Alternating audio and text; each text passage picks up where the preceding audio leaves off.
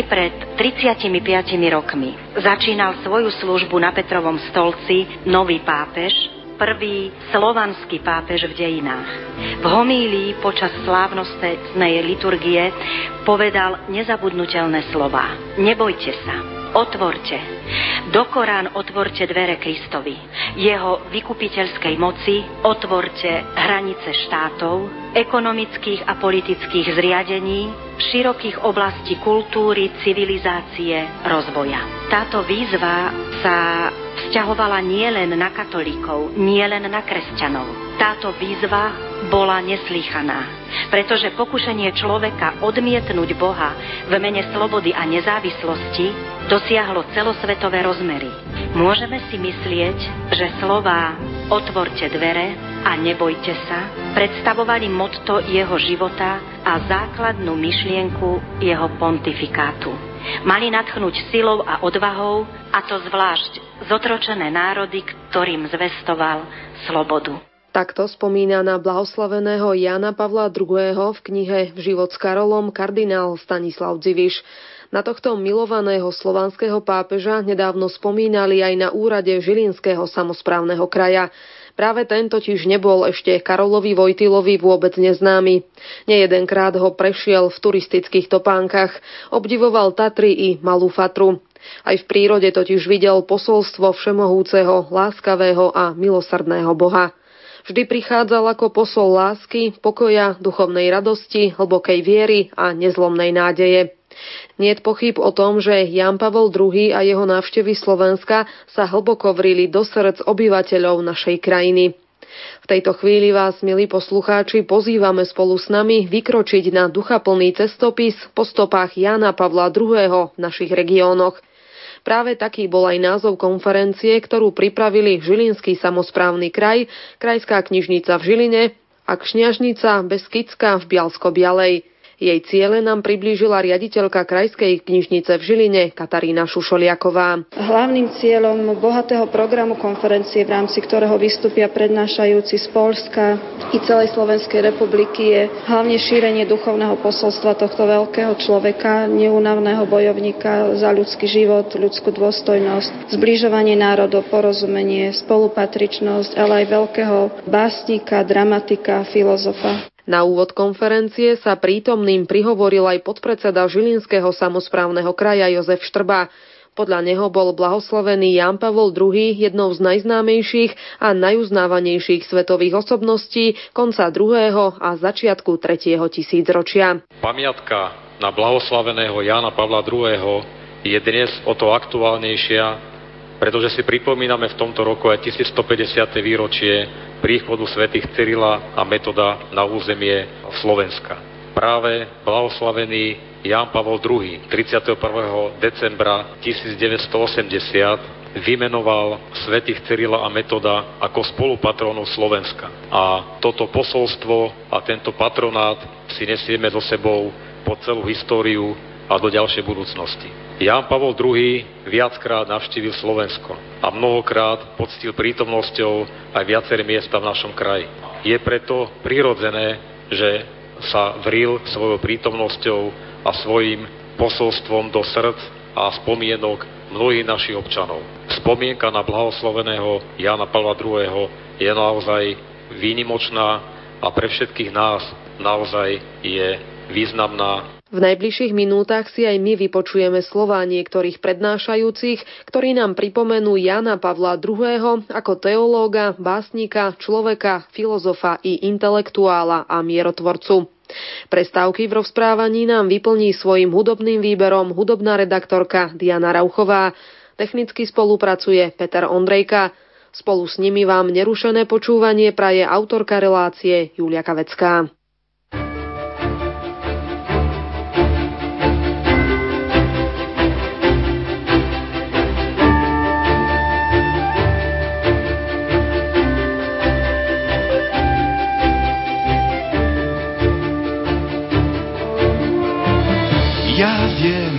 Konklawę wybór utajniony, na placu nieprzebrany tłum. Watykan, oczy świata tu zwrócone, a mnie ciekawi, co on czuł. Czy jakiś głos wewnętrzny go ostrzegał, że ciężar ten jest ponad siły? Czy to dlatego w przeddzień już w kolegium nie mówił nic, był jakiś inny? A kiedy czarny dym nad bazyliką, bezchmurne niebo wciąż zlata, czy coś przeczuwał widząc swe nazwisko pośród dostojnych kandydatów? Czy w głębi duszy się spodziewał tego, bo przecież miał być papież włoski? Gdy słyszał głos prymasa Wyszyńskiego, gdy cię wybiorą, musisz przyjąć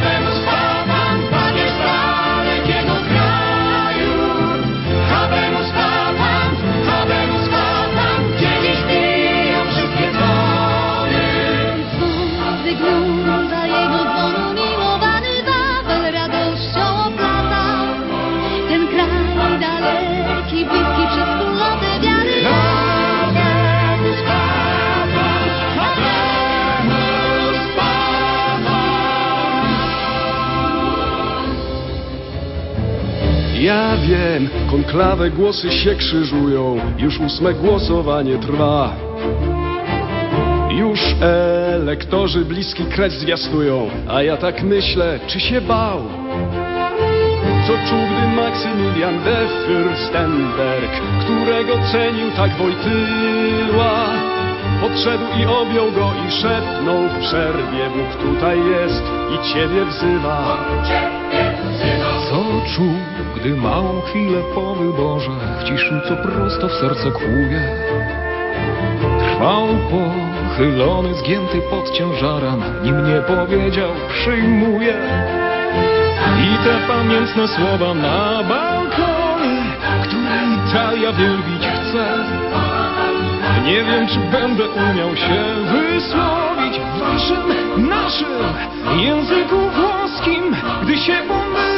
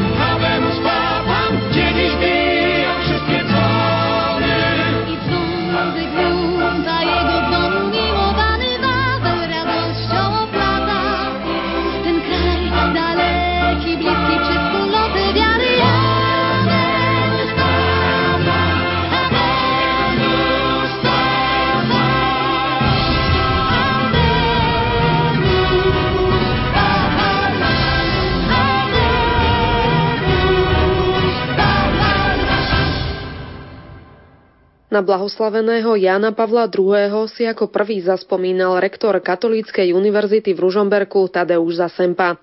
Začal osobnými spomienkami na chvíle jeho zvolenia, ktoré prežíval priamo vo Vatikáne. Slová rektora tlmočí poverený prorektor Katolíckej univerzity so zodpovednosťou za výskum a umenie Jan Velbacký. Rok 1978 bol neobyčajným rokom, rokom troch pápežov. Pavla VI, Jána Pavla I a Jana Pavla II. Všetko sa odohralo od 6. augusta do 16. októbra v priebehu 72 dní. Vtedy som sa zúčastnil, spomína profesor Zasempa, kurzu francúzského jazyka a francúzskej kultúry v Ženeve. Tam ma zastihla smrť a pohreb Pavla VI. a zvolenie a smrť Jána Pavla I. Veľmi som sa chcel zúčastniť pohrebu Pavla VI. Totiž jeho slova zo stredajšej audiencie šťastím je milovať Boha ľudským srdcom som si zvolil za svoje kňazské moto. Tieto slova som umiestnil na tradičnom primičnom obrázku v roku 1971. Veľmi som sa chcel rozlúčiť s pápežom, ktorému nebolo dané prísť do Polska. Nemohol som však cestovať do Ríma. S radosťou sme prijali informáciu o voľbe nového pápeža Jana Pavla I. a s veľmi smutným prekvapením informáciu o jeho nečakanej smrti. Spolu s priateľom sme sa rozhodli, že zo Ženevy pocestujeme do Ríma, aby sme videli, ako prebieha voľba pápeža. Pred konkláve sa ma pýtali, či by chceli Poliaci, aby sa stal pápežom kardinál Višinský. Odpovedal som v súlade s tradíciou církvy a bol som presvedčený, že pápežom bude Talian. Nikto nespomenul priezvisko kardinála Vojtilu. Na námestí svätého Petra, keď som šiel na svetú omšu pred konkláve v sobotu 14. októbra, videl som tabulky, ktoré ľudia držali v rukách s priezviskami. Ursi pápa, Síri pápa, Benelli pápa. A teda trend bol jasný. Pápežom bude Talian. Po svetej omši v bazilike svätého Petra vchádzali kardináli do Sixtínskej kaplnky. Stál som v zástupe s inými ľuďmi. Prechádzali dôstojné osoby, z ktorých jedna bude pápežom. Ale kto to bude? Videl som kardinála Karola Vojtivu. Pozrel sa na mňa a obdaril ma úsmevom. Videl som tiež iných kardinálov. Nic som necítil, hoci nemôžem povedať, že niekde hlboko v duši sa neozývala tajná túžba. A možno to predsa bude Poliak ale táto myšlienka veľmi rýchlo zmizla. Námestie svätého Petra sa zaplnilo ľuďmi, prichádzajú v zástupoch, objavujú sa vojaci, policajti, novinári, masy Rimanov. Námestie svätého Petra je preplnené. A tu sa otvárajú dvere balkóna baziliky svätého Petra a centrálne miesto zaujal kardinál Perikle Felici. Nad námestím svätého Petra zavládlo ticho a zaznelo Annuncio vobis gaudium manium habemus papam reverendissimum ac eminentissimum dominum dominum hlas tichol, Karolum, zmeravel som a povedal som si, že by Sancte Ecclesiae Catholicae kardinálem Vojtila. Zmeravel som, cítil som, ako sa podo mnou trasie zem. Prišiel očakávaný moment. Otvárajú sa balkonové dvere a prichádza pápež oblečený do bielej sutany, otvorené dlane úsmev, nadviazanie kontaktu so zástupom a prvé slová Sia lodato Gesù Cristo. Nadvezuje na smrť pápeža Jana Pavla I., na neobyčajnú voľbu pápeža z ďalekého kraja, ale ako blízkeho v spoločenstve viery a tradícií. Obracia sa na najsvetejšiu pannu, Madonna Santissima. A tu potleskom nebolo konca. Sympaticky sa tiež pomýlil v talianskom jazyku, udelil požehnanie urbiet orbi a v odovzdaní sa začal svoj pontifikát. Po chvíli odišiel tak, ako to len on vie. Od začiatku videl a počul ľudí, ktorí ho mali radi od prvej chvíle a on ich objal svojim širokým srdcom. V ten večer nestial som odpovedať pýtajúcim sa. Pocitil som tiež ohromnú otvorenosť pre nové, ktoré začalo svoju púť svetom.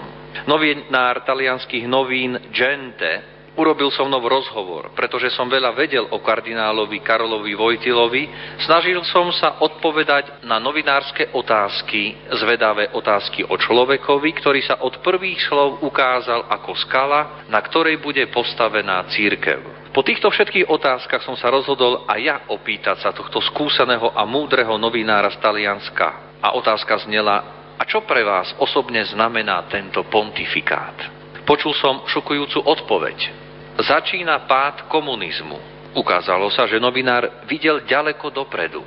Ja som to tak ešte necítil. Zatiaľ som sa bál o to, ako po návrate do Polska vysvetlím fakt, že hoci som mal pas platný len do jedného konkrétneho štátu, do ktorého som cestoval, teda do Švajčiarska, pocestoval som aj do Talianska.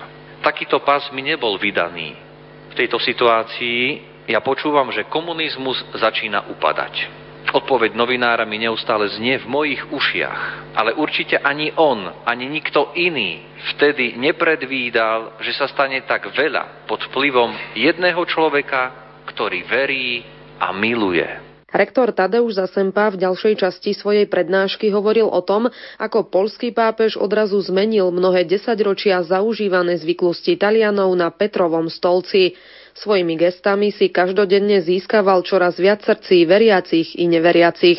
Gestom bol prvý pápežský príhovor spojený s požehnaním, ktorý nebol príhovorom oficiálne pripraveným Vatikánom, ale bol spontánny. Ukázalo sa, že nový pápež v prvom kontakte dokáže s talianským zástupom rozprávať. Hlbokým a zaujímavým gestom bolo meno Jana Pavla II. Poukázal v ňom na pokračovanie pontifikátu Jána 23., Pavla VI.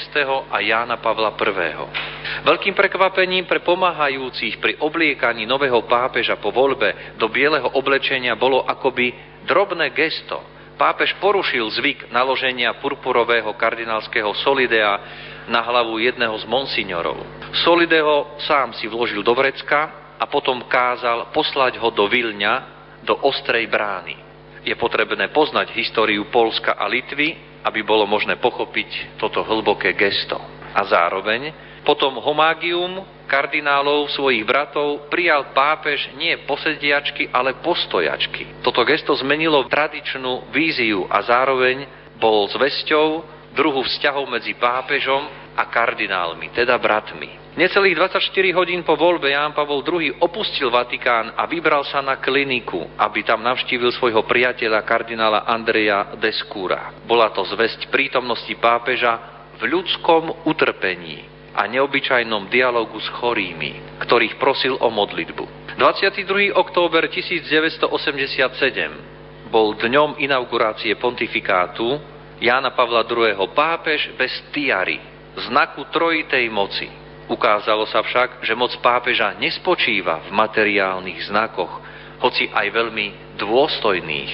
Jeho moc bola vnútorná. To vlastne táto vnútorná moc mu kázala kričať slova nebojte sa, otvorte dvere Kristovi. Veľký význam a symbolickú silu má prijatie kardinála Jozefa Slipia, ukrajinského metropolitu grécko-katolíckej církvy, kardinála Štefana Višinského z Polska a kardinála Tomáška z Prahy. To boli ľudia odsúdení na zabudnutie a komunistickou mocou svojich krajín, predstavovaní ako nepriatelia vládnúceho systému, s ktorým sa apoštolský stolec snažil dohodnúť.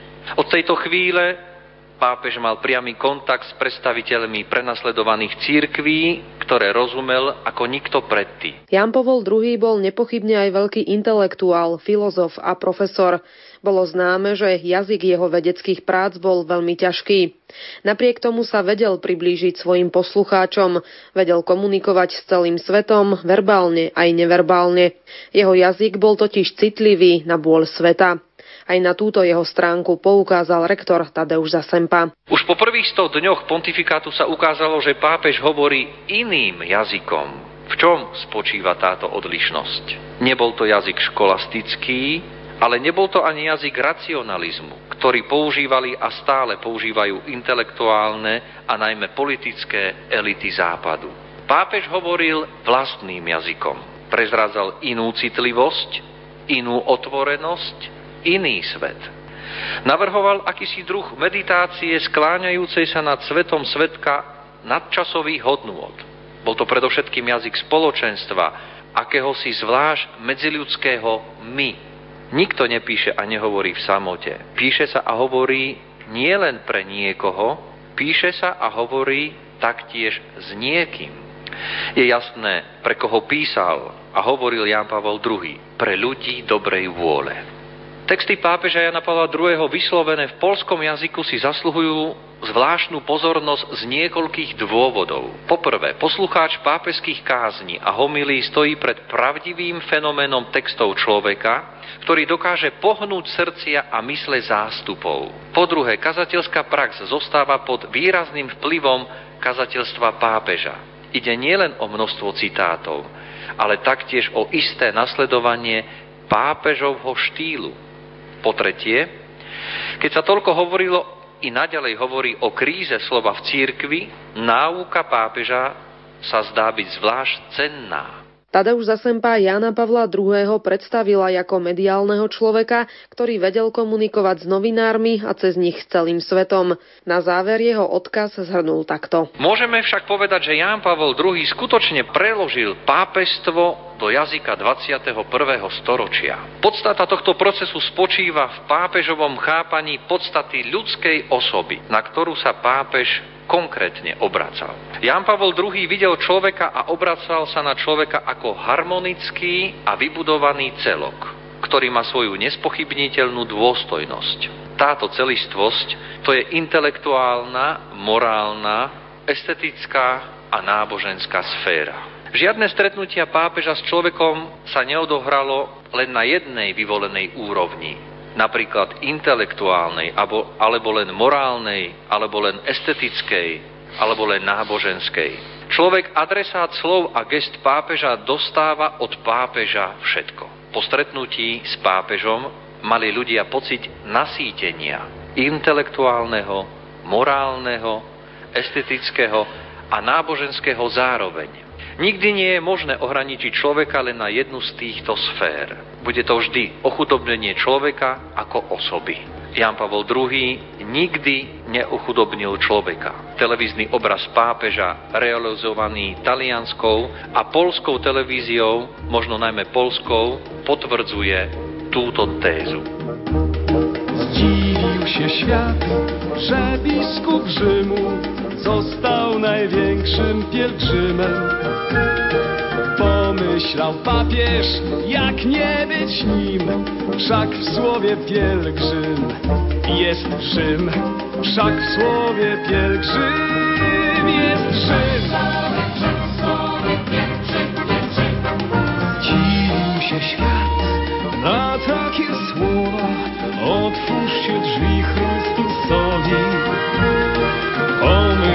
pomyślał papież,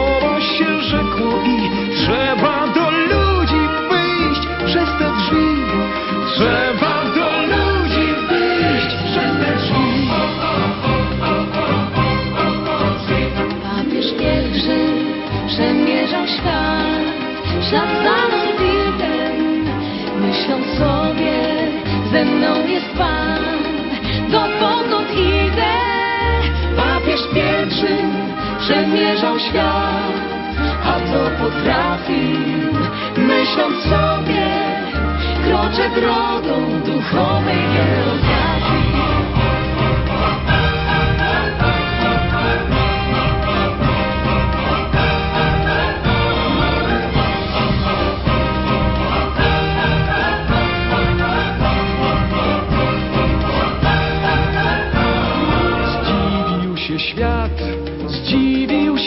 Się srodze, papież w rzymskiej synagodze. Pomyślał papież, dziwisz się teraz, zapytaj Jurka Klugera, zapytaj Jurka Klugera. Dziwił się świat ludzkiej oprawie, na placu w Warszawie. Tylko Duch Święty nie zdziwił się nic, stąpił i zmienił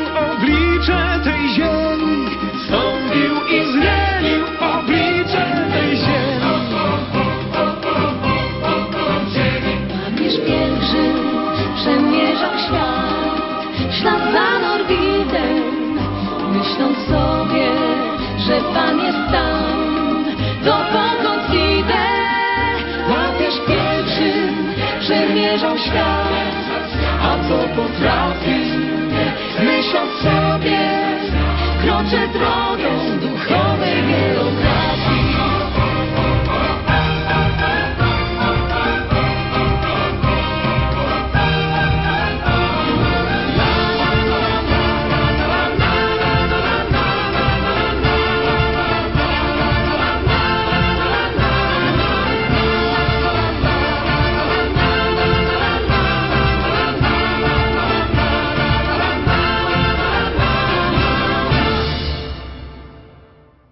poslucháči, vedeli by ste definovať báseň?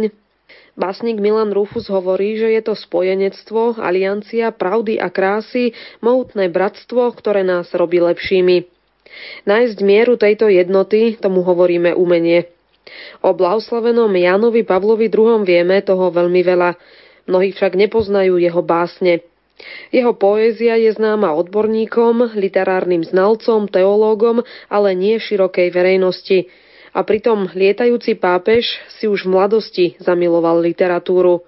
Vo svojej prednáške o tom hovoril básnik Pavol Prikryl. Počas pobytu na gymnáziu začal písať prvé verše a začal sa zaujímať o divadlo. Vystupoval v predstaveniach divadelného krúžku, ktorý bol založený polštinármi z chlapčenského a dievčenského gymnázia v jeho rodných Vadoviciach. Po maturite začal študovať polský jazyk a literatúru na Jagelonskej univerzite v Krakove. Tu napísal v roku 1940 svoju prvú drámu Job.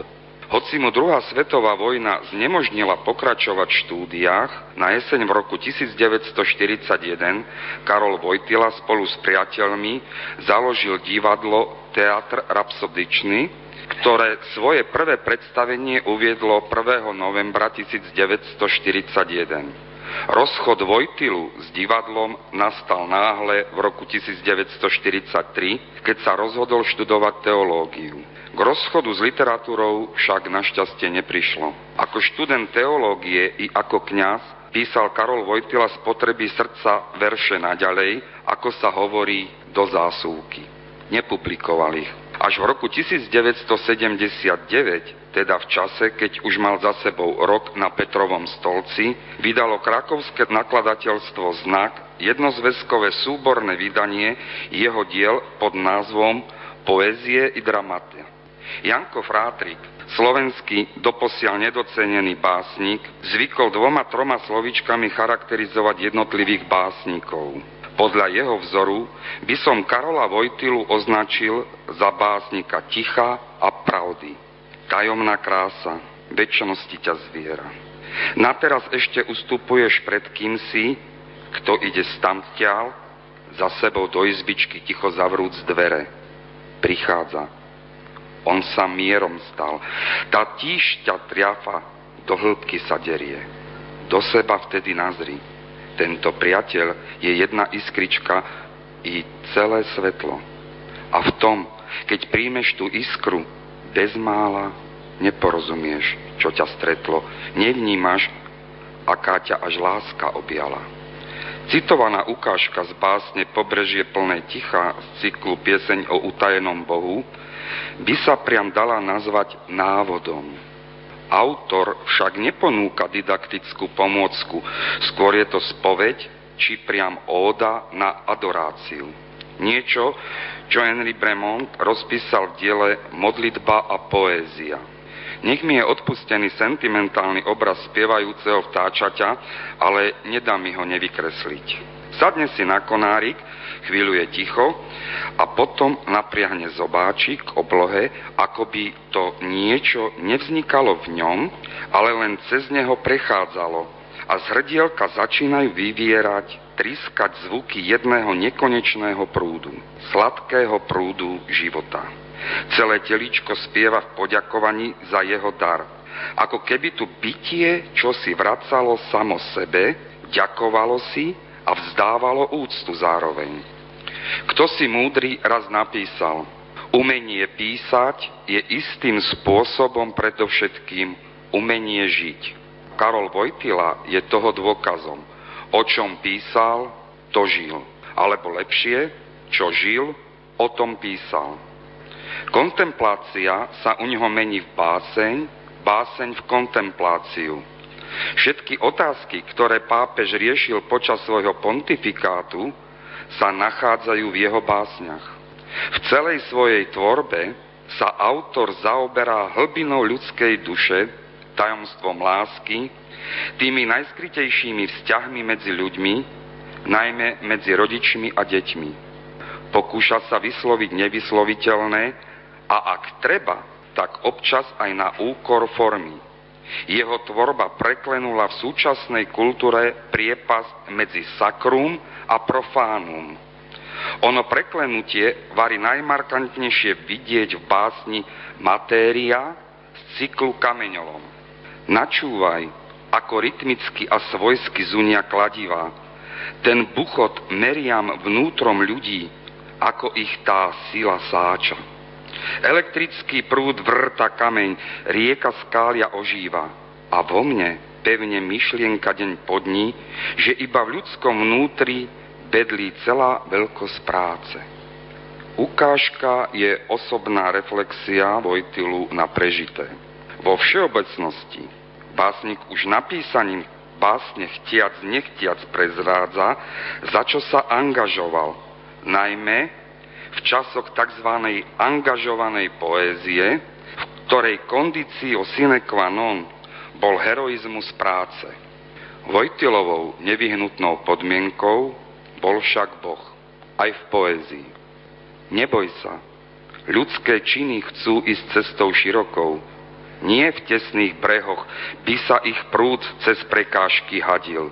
Neboj sa, ľudské činy stoja na tom od vekov, na koho hľadíš skrze rovnomerný buchod kladív. A tu si dovolí malú trúfalosť, ktorú mi snáď teológovia a znalci encyklik odpustia.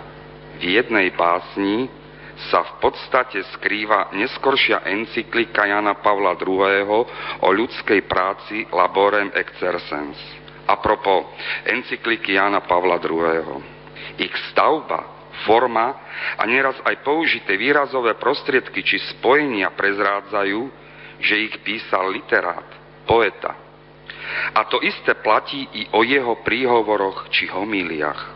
Karol Vojtila, básnik ticha a pravdy pravdy, ktorú nachádzal v tichu, priam sa jej tam dotýkal. A potom o nej vypovedal, aj vo veršoch, najmä v tom poslednom. Vo verši, ktorý nenapísal, len zašepkal 2. apríla 2005 vo večerných hodinách. Pozvulčie mi ísť do domu ojca. Nechajte ma ísť do domu otca. Verš, po ktorom sa pozná kvalita poézie. Zrodil sa v tichu pravdy a ticho po ňom zostáva.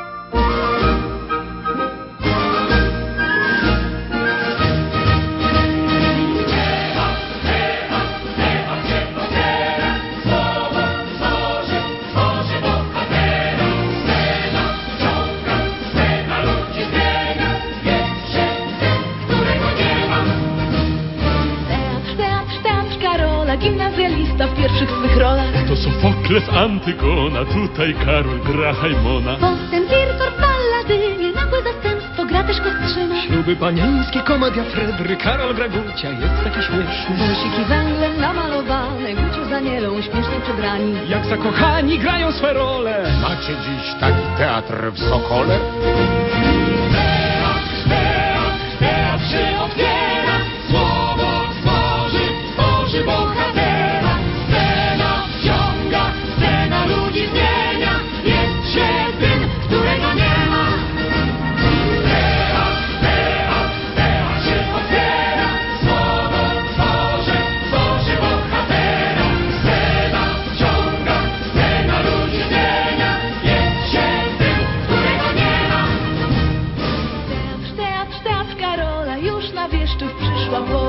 Wyczytane króla ducha, a Słowacki słucha, słucha. Już nieboska Krasińskiego, Karol Henryka gra tu hrabiego. Długie dyskusje z księdzem Zacherem, Karol jest prawie reżyserem. Numizmon norwidowy, Karol odkrywa magię słowa. Jak natchniony mówi cało, że piękno na to jest, by zachwycało.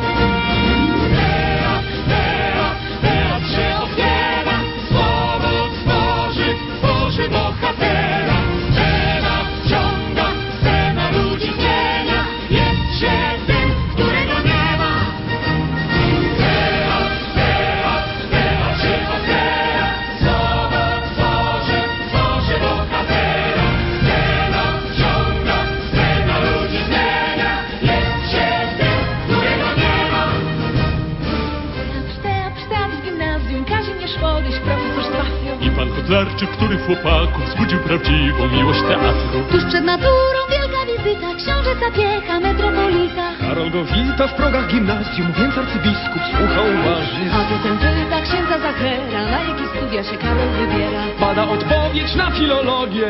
Ech, szkoda, że nie na teologię.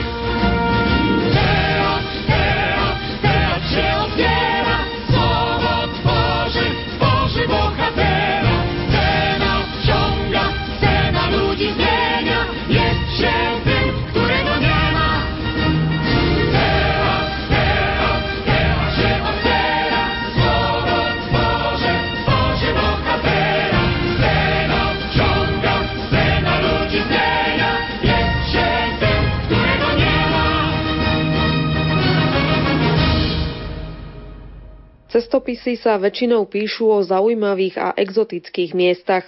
Čítame ich bez dychu a snívame o cestách, ktoré nikdy neuskutočníme. Sú však aj putovania, ktoré zrealizovať môžeme a ktoré nemusia znamenať cesty do zámoria, dlhé lety či drahé cestovné. Existujú aj miesta, ktoré ležia v našich rodiskách či v ich blízkosti a pritom si ani neuvedomujeme ich význam a posolstvá, ktoré v sebe ukrývajú.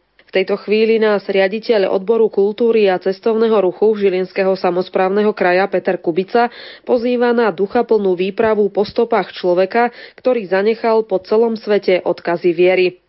Ak máte záujem o ich zrniečka, pridajte sa a spoznávajte hodnotné miesta Žilinského samozprávneho kraja, kde sa dá zahlbiť do modlitby, potešiť sa z prírodnej scenérie alebo len obdivovať umenie. Spoločným menovateľom bude samozrejme Jan Pavol II. Stojíme v Ružomberku, významnom meste slovenskej duchovnej histórie. Symbolický pred rektorátom Katolíckej univerzity, ktorá sa stará o zachovávanie hodnôt v našej spoločnosti. A spoločnosť nám robí jedna z najvýznamnejších osobností uplynulého storočia – Prvý Slovan na Petrovom stolci, Karol Vojtila, apoštol viery a ľudskosti, následovník Kristových apoštolov i slovanských apoštolov svätého Cyrila a Metoda. Čo má spoločné s týmto miestom? Univerzita tu zriadila park Jána Pavla II, nadvezujúc na aulu Jána Pavla II, aj z jeho bustov z autorskej dielne Rastislava Biarinca, pedagóga katedry výtvarného umenia na Pedagogickej fakulte z tejto univerzity. Úprený pohľad a láskavé oko pápeža pohľadí náhodných i zámerných okoloidúcich, hľadajúcich v Liptove stopy veľkého Poliaka s úprimným vzťahom k Slovensku. Duchaplné putovanie nás vedie na Oravu. Cestu nájdeme ľahko, pretože ju poznali už naši predkovia. Sme ešte v spiskej diecéze, ktorej sever masívne chráni Babia hora. Nie jeden raz na ňu vystúpil vtedajší krakovský kardinál Vojtila. Tieto návštevy najvyššieho vrcholu Oravských Beskýd, ležiacom na slovensko-polských hraniciach, zachytáva pamätná tabuľa. V roku 1996 ju tomuto miestu venovali obce Oravská Polhora, Rabča, Rabčice a Sihelné. Radosťou nás naplňa zámer umiestnenia sochy Jana Pavla II. v areáli pred kostolom v Oravskej Polhore z dielny akademického sochára Štefana Hudzíka. Skôr, než sa jej budeme môcť dotknúť aj takto vzdať našu úctu nášmu pápežovi, po ktorého stopách putujeme, pristavíme sa v Klíne, kde sa pod monumentálnou sochou Ježiša modlí Ján Pavol II. A hoci je z betónu, jeho teplo nás prestupuje. Iste k tomu prispel aj cid autora miestneho ľudového rezbára Pavla Ganobiaka. Smerujeme na Dolný Kubín a odtiaľ chceme prejsť do Zázivej, pričom míňame veličnú, bydlisko rezbara Aurela Smolenia, ktorý zhotovil pred 20 rokmi drevenú plastiku Jana Pavla II. Lúčime sa s Oravou a očakávame privítanie považia, ktoré sa nám prihovorilo, prihovorilo prostredníctvom rozsudca. Obraz toho istého končiara daroval akademický maliar Zdeno Horecký pápežovi z Polska. Pri odozdaní daru sa mu snažil vysvetliť, čo je na ňom, avšak Jan Pavol II sa priznal, že to tam pozná, lebo párkrát spal ako turista priamo na chate pod rozsudcom. A sme v rázovitej Terchovej, kde v týchto dňoch odhalili bronzovú bustu blahorečeného pútnika, ktorý nezanechal svoju hlbokú stopu len vo svete, ale aj v našich srdciach. Ako tak stojíme pred ňou, v tieni kostola svätého Cyrila a Metoda, preciťujeme veľkosť osoby, ktorú prenasledujeme. Osoba jej autor akademického sochára Milana Opálku, rodáka Stechovej, ponúka ďalšie puto s blahorečeným pápežom. Z rúk tohto sochára pochádza aj veľký sklený kríž, e, ktorým bol obdarovaný svätý Otec pri svojej poslednej návšteve Slovenskej republiky. Dostávame sa až do krajského mesta, ktoré skrýva uprostred betonovej džungle sídliska Vlčince námestie Jána Pavla II. Pápežová busta pozýva pútnikov výsť po schodisku do chrámu i do vlastných duší. Po drotárských stopách našich predkov putujeme z Byčianskej doliny cez Semetež až do Korne. V tamojšom kostole Boského srdca Ježišovho sa ponoríme do modlitby za Jana Pavla II. ako vďaku za jeho pozemské bytie i aktivity. Symbolicky ho zbadáme už pred vstupom do kostola na obrovskom vytražovom okne, ako by žehnal sestre Zdenke Šelingovej. Ide o dielo akademického maliara Františka Blaška s rozmermi 4x5 metrov. Aký úžasný billboard, pomyslíme si, keď popri cestách zápalových reklamných pútačov prehliadame na prvý pohľad nenápadnejšie miesta, avšak s oveľa hĺbším posolstvom. Nie všetko lacné je totiž dobré. Zvečerilo sa a my sa ponáhľame na posledné zastavenie našej púte. Po zotmení vchádzame do Kisuckého Stáškova, v ktorého centre nás z diálky rukou od srdca víta Jan Pavol II. Nie sám, lebo spoločnosť mu robí matka Teresa, ktorý stretnutie inšpirovalo sochara Vojtecha Pohanku na vytvorenie súsošia. A keby nebola tma, tak by sme mohli prejsť Bystickou dolinou do obce Klubina. V nej nájdeme pod Beschickou veľkoračou pamätný kameň, ktorým sa veriaci pútnici prihovárajú svojmu blahoslavenému pápežovi následovne. Ján Pavol II, milovník Beskyt, ochraňuj nás lietajúci pútnik. Aj takto nazývali počas jeho pôsobenia na pápežskom stolci Karola Vojtulu, ktorý pochádzal z Polska. Nikdy nemal ďaleko ani na Slovensko, zvlášť na územie Žilinského samozprávneho kraja. Nemusel ho navštíviť ani fyzicky a pritom jeho duchovné posolstvo v regiónoch žije. Dôkazom sú podľa Petra Kubicu mnohé kostoly a kaplnky, ktorých základné kamene požehnal počas svojej prvej návštevy Slovenska. Písal sa 22. apríl 1990, kedy vo Vajnoroch posvetil Jan Pavel II základné kamene mnohých kostolov a kaplniek. Z nich spomeňme niektoré ležiace na území Žilinského kraja, ktoré si určite zaslúhujú našu pozornosť, ak sme sa rozhodli putovať po stopách výnimočnej osobnosti nedávnej minulosti. Neobíďme kostol 7 bolestnej Pany Márie v Podvysokej, kostol kostola Ružencovej Pany Márie v Rudine, kostol 7 bolestnej Pany Márie v Hlbokom nadváhom, kostol svätého Cyrila Metoda v Žiline Trnovom alebo kaplnku Božieho milosrdenstva v univerzitnej nemocnici v Martine. Tieto miesta si prechádzame len tak letom svetom, ale dávame si predsavzatie, že sa im, ako spomienkam na veľkého muža nielen kresťanskej histórie, budeme venovať viac počas našich ďalších ciest. Začali sme v Ružomberku a končíme v ňom ako v meste, kde v 30. rokoch minulého storočia študoval na gymnáziu básnik Svetoslav Weigl, ktorý sa na počas návštevy Jana Pavla II. na Slovensku v roku 1990 i v radostnom očakávaní jeho ďalšej návštevy vyznal veršom takto. Verím, to znamenie bolo z neba, že všetkým polepšiť sa nám treba. Nájsť znovu svoju tvár, ktorú nám darovala jar. 5 rokov ubehlo, 10 slnovratov púšťalo nám žily, Znovu k nám pastier prichádza. Či sme sa v ničom polepšili? Úryvok je z básne Skala nádeje.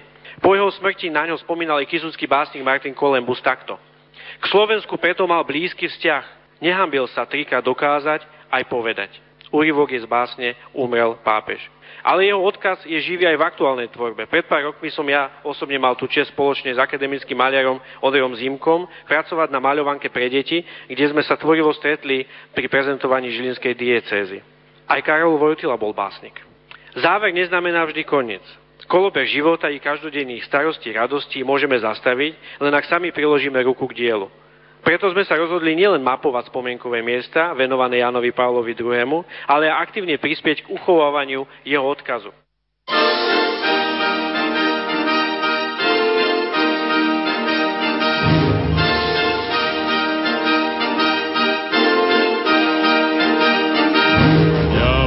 Postać Pochołowski, klęka trzydniowiański wierch. Nawet ciemniak zbierał troszkę, jak tu nie radować się. Zawrót głowy na zawracie, chodzi rozum na wierchu.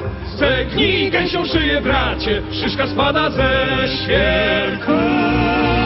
Tatry, tatry, strome jak krzyż, białe jak opłatek. Tatry, tatry, groźne jak grzech, tęsknią za swym palcą.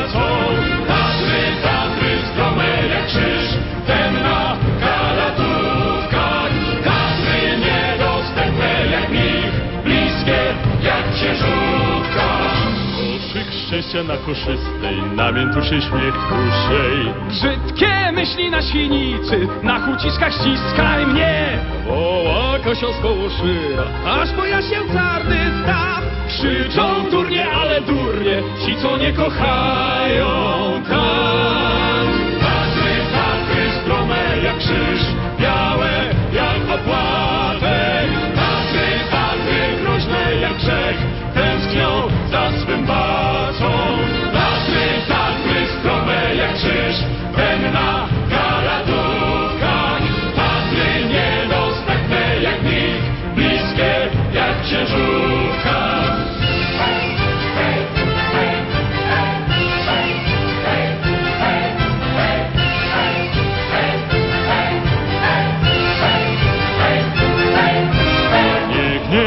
Się na giewoncie, ciągnie gazdę ku dziurze. Tu Kasprowy, a Kaslewy, spójnik usiadł na chmurze. Gąsieni, co za kwaśnicę, wyjątnały cały świat. Wygarbuje parzenicę, temu kto nie kocha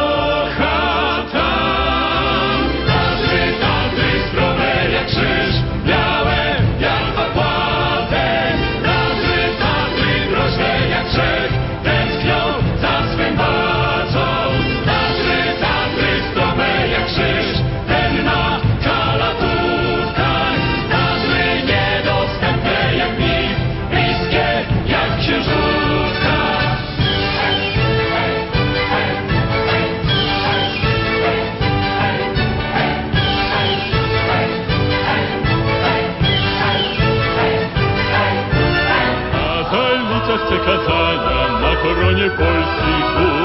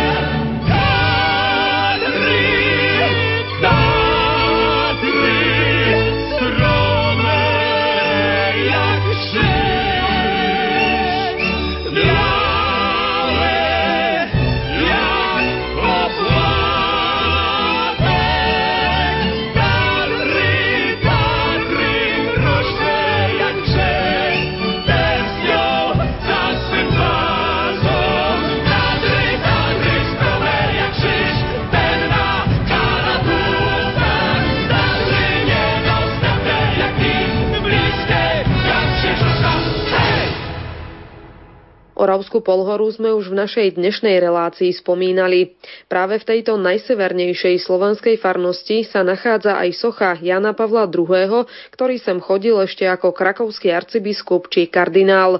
Nejedenkrát vystúpil aj na Babiu horu, ktorá kraľuje nad okolitou prírodou. Práve tu je osadený aj pamätník, ktorý vyjadruje podľa starostu obce Petra Horváta obľubu a úctu k Jánovi Pavlovi II. Po nežnej revolúcii tunajší horár Anton Herut, ktorého Babia hora spadalo do lesného obvodu, prišiel s myšlienkou postaviť na počes Jana Pavla II.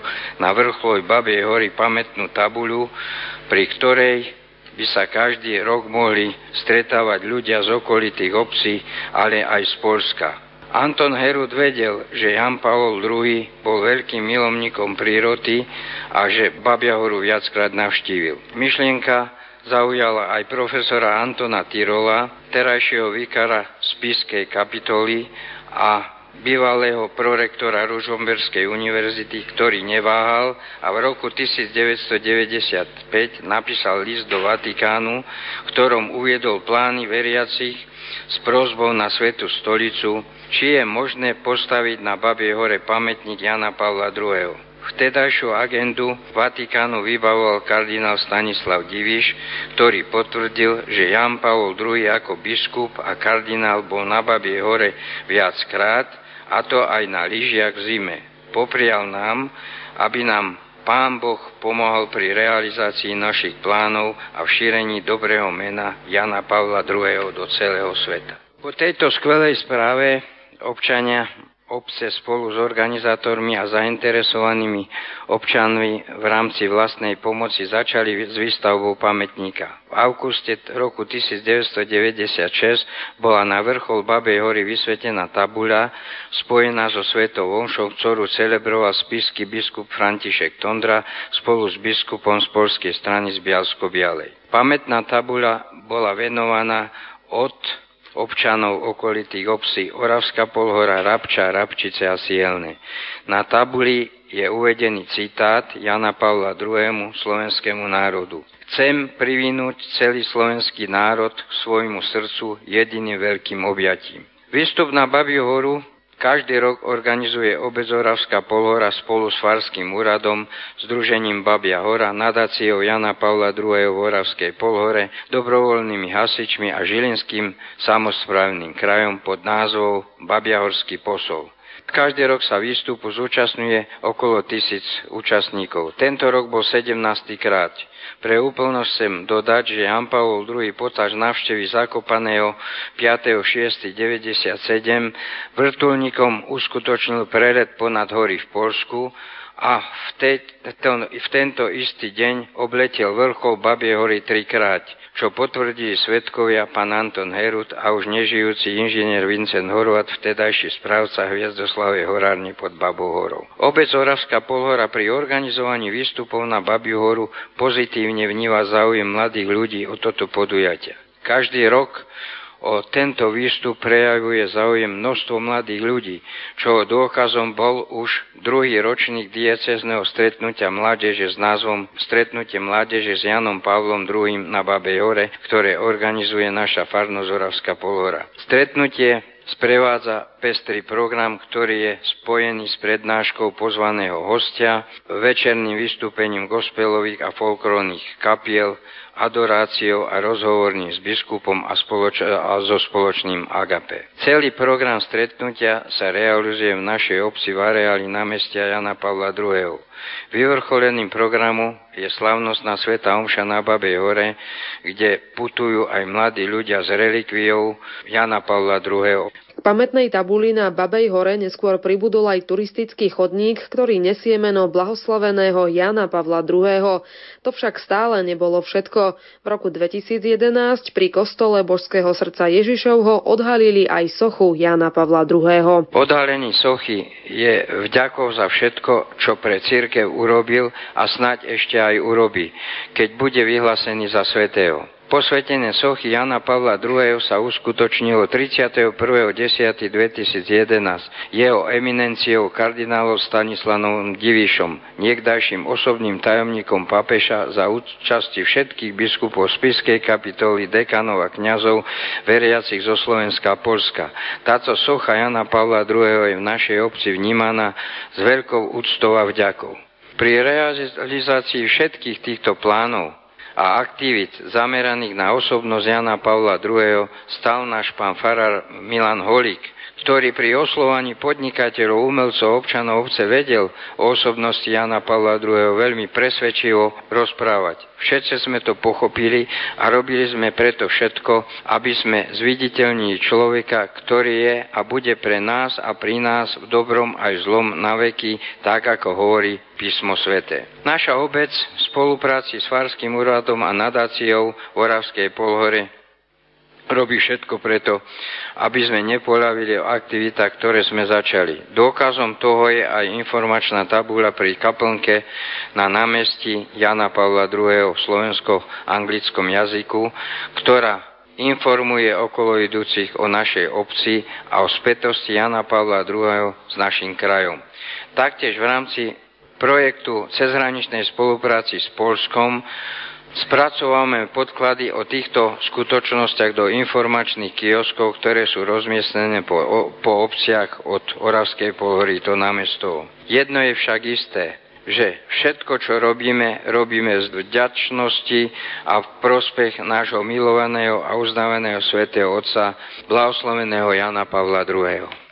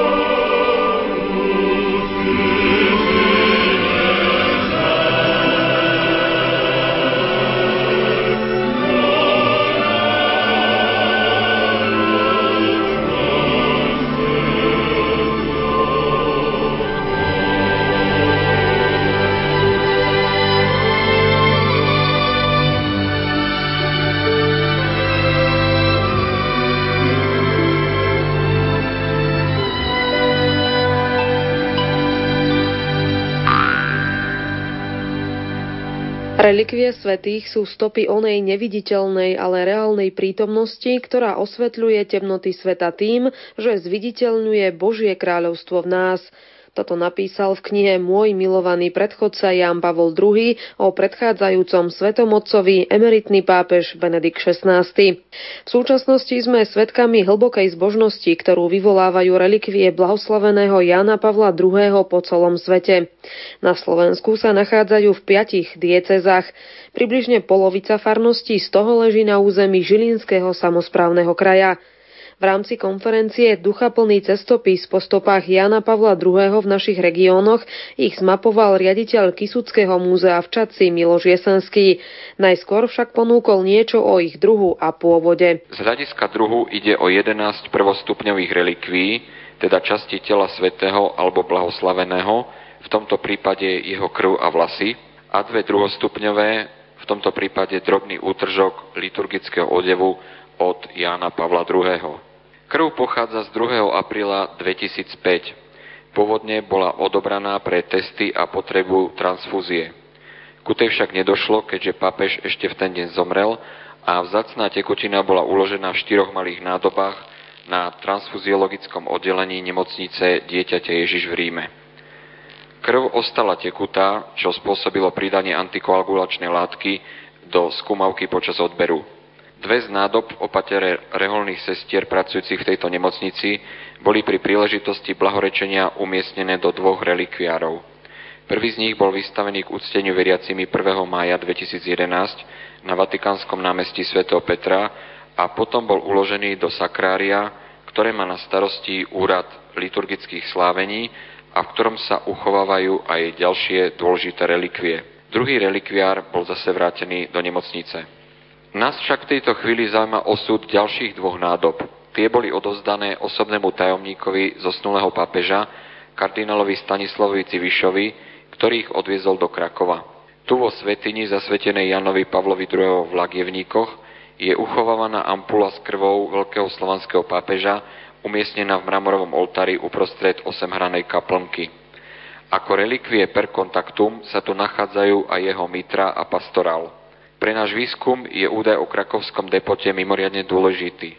Práve tu totiž smerovali kroky všetkých delegácií s prozbou o získanie relikvie papežovej krvi na Slovensko. Ako sme už dnes povedali, na územie Žilinského samozprávneho kraja sa relikvia Jana Pavla II. dostala poprvý raz do Oravskej polhory, ktorá patrí do Spišskej diecezy.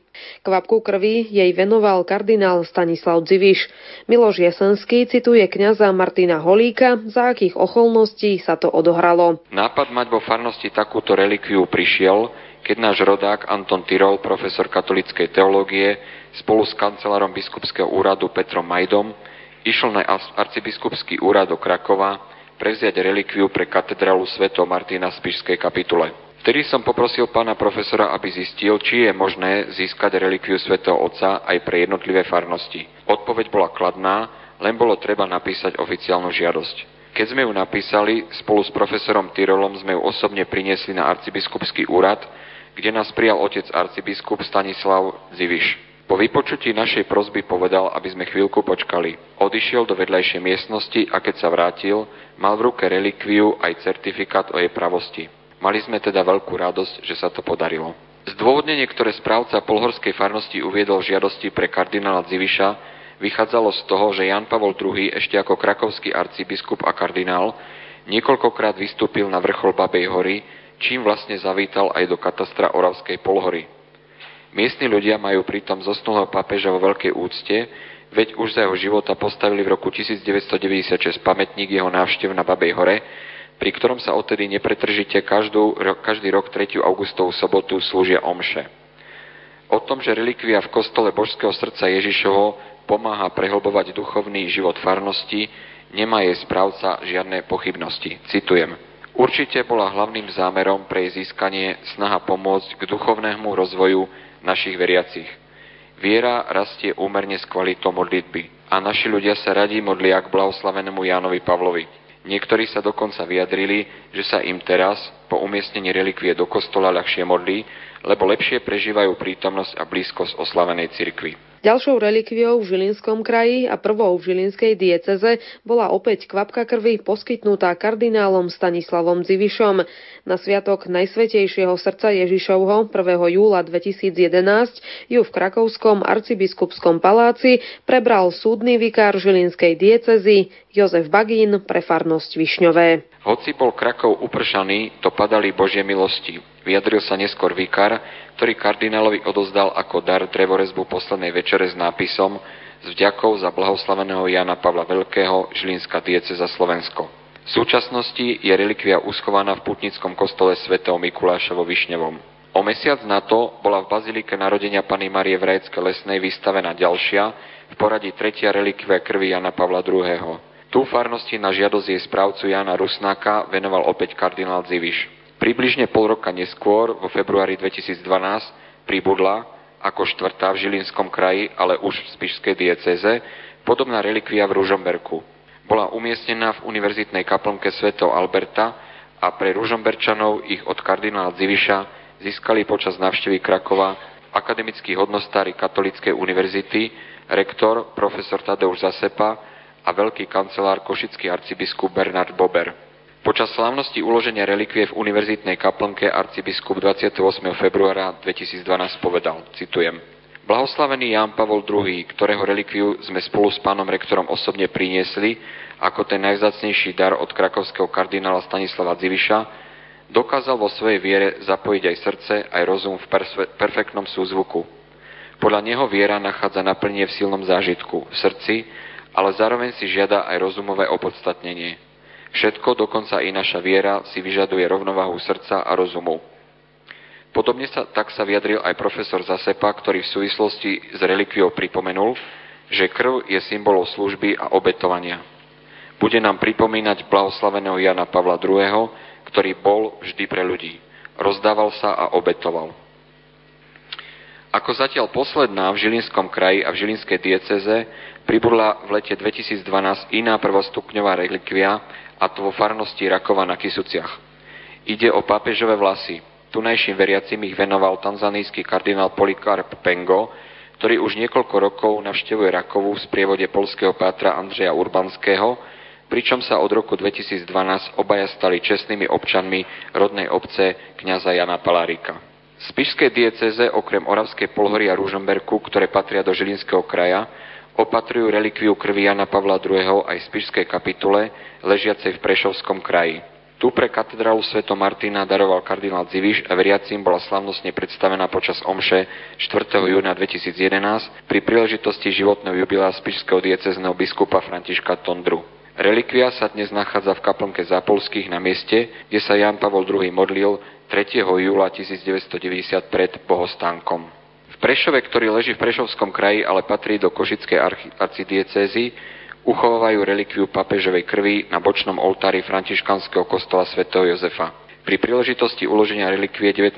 maja 2012 správca kostola Pater Štefan Bankovič povedal Ide o kúsok látky namočený do jeho krvi a táto relikvia ostane v našom kostole natrvalo. Ľudia si tak môžu prísť uctiť prvého slovanského pápeža, ktorý viedol cirkev 27 rokov a zanechal výraznú stopu nielen medzi veriacimi katolíkmi, ale všetkými ľuďmi. Je zaujímavé dodať, že františkanský kostol v Prešove uchováva celkom 180 rôznych svetcov. Tie sú počas roka uložené v kláštore, ale koncom oktobra si ich veriaci môžu počas dvoch týždňov prezrieť, zdať im úctu a modliť sa pri nich. Relikvia krvi Jana Pavla II. je však interiéri kostola vyložená na trvalo. V Prešovskom kraji ešte zotrváme, tentoraz však v Prešovskej grecko-katolickej archieparchii vo farnosti Lutina, ktorá je najdôležitejším marianským putnickým miestom grekokatolíkov na Slovensku. Na odpustovej slavnosti zosnutia na nebovzatia pre Svetej Bohrodičky, ktorí sa 21. augusta 2011 zúčastnili tisícky putníkov, inštalovali v bazilike Pany Márie na nebovzatej relikviu krvi Jana Pavla II. Bazilike sme vystavili relikviu blahoslaveného Jana Pavla II., ktorý tak symbolicky prišiel medzi nás a zostáva už v tejto bazilike, aby sa za nás prihováral a vyprosoval všetky potrebné dary a milosti, povedal arcibiskup Prešovskej archieparchie Jan Babiak. Na území Košického kraja a v rámci Košickej arcidiecezy sa v kláštore sestier bosých karmelitánov v Košiciach nachádza ďalšia relikvia krvi Jana Pavla, získaná z Krakova spoločne s kúskom reverendy svätého Otca. 3. februára 2013 celebroval slavnostnú omšu košický arcibiskup metropolita Bernard Bober pri príležitosti ich uloženia do relikviára na Košickom Karmeli spolu s ďalšími kňazmi, rádovými sestrami a veriacimi z miestnej farnosti Božieho milosrdenstva. Tieto relikvie však nie sú v Košiciach jediné. Už v máji 2011 sa zasluhou policajného kaplana Marcela Gábora ocitla v kaplnke blahoslaveného Jana Pavla II na tamojšej strednej odbornej škole policajného zboru ďalšia relikvia krvi. Duchovný, ktorý sa s ďalšími slovenskými kňazmi pôsobiacimi vo väčšnom meste aktívne zapojil do prípravy programu blahorečenia, ju získal vďaka dobrým kontaktom, aké si v Ríme vybudoval počas svojho pôsobenia vo funkcii kaplana talianských karabinierov. Do bansko kraja a do bansko diecezy sa relikvia krvi Jana Pavla II dostala až v oktobri 2011. Na deň svetov Wolfganga 31. oktobra 2011 ju na stretnutí v Oravskej Polhore kardinál Stanislav Dziviš odozdal riaditeľovi Rádia Lumen Jurajovi Spuchľákovi. Relikvia sa dnes nachádza v rozhlasovej kaplnke svätého Michala Archaniela v Banskej Bystrici. V tejto kaplnke sa slúžia omše pre zamestnancov rádia a vysielajú sa odtiaľ naživo aj večerné modlitby. V tom istom kraji i dieceze sa nachádza ďalšia relikvia krvi, získaná od arcibiskupského úradu v Krakove. Súčasťou slavnostnej omše v novopostavenom kostole Božieho milosrdenstva v Teránoch 3. júna 2012 bolo aj uloženie vzácnej pamiatky na slovanského pápeža, ktorý bol skutočným apoštolom Božieho milosrdenstva v práve vysvetenom oltári. Týmto prehľad relikví blahoslaveného Jana Pavla II. nachádzajúcich sa na území Slovenska zatiaľ končí, nie je však vylúčené, že už v blízkej budúcnosti ho doplnia ďalšie predmety. Úprimná pozornosť a úcta, ktoré im veriaci venujú, vyjadrujú viac ako výrečným spôsobom, že aj my na Slovensku chceme prehlbovať, prežívať a pamätať na duchovné dary, ktoré nám Boh cez pontifikát Jána Pavla Veľkého milostivo dával a dáva neustále. Rádio Lumen Slovenská katolícka rozhlasová stanica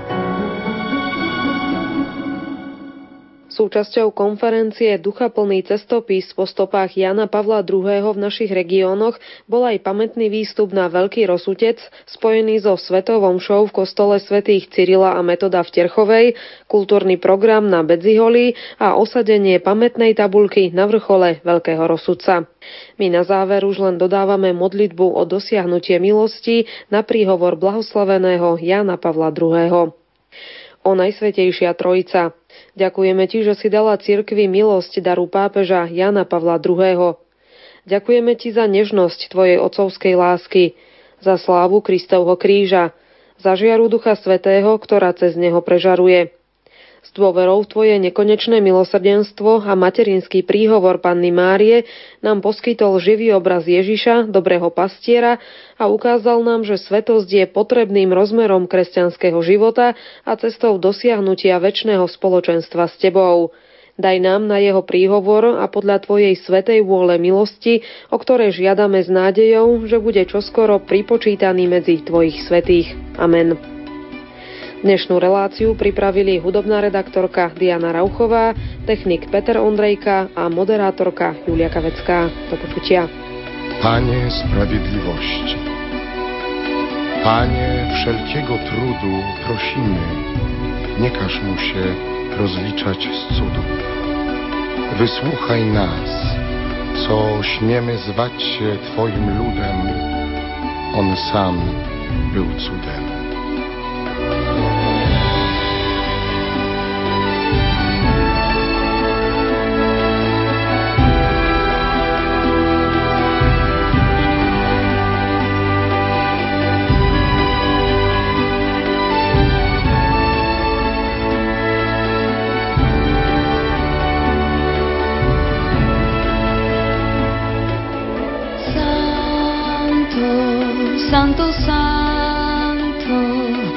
Te chwile czekał świat.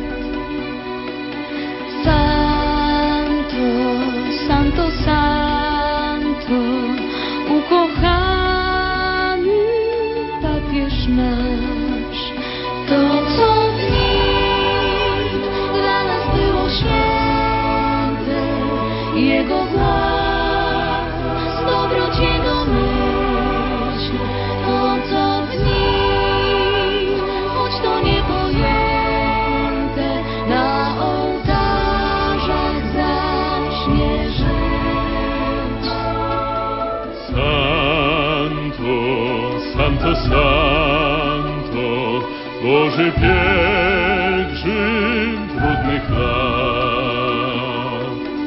Santo, Santo, Santo, zwykły człowiek, jeden z nas.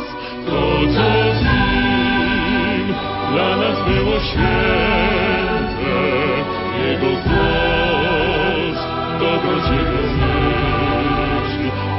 co w nim, choć to niepojęte,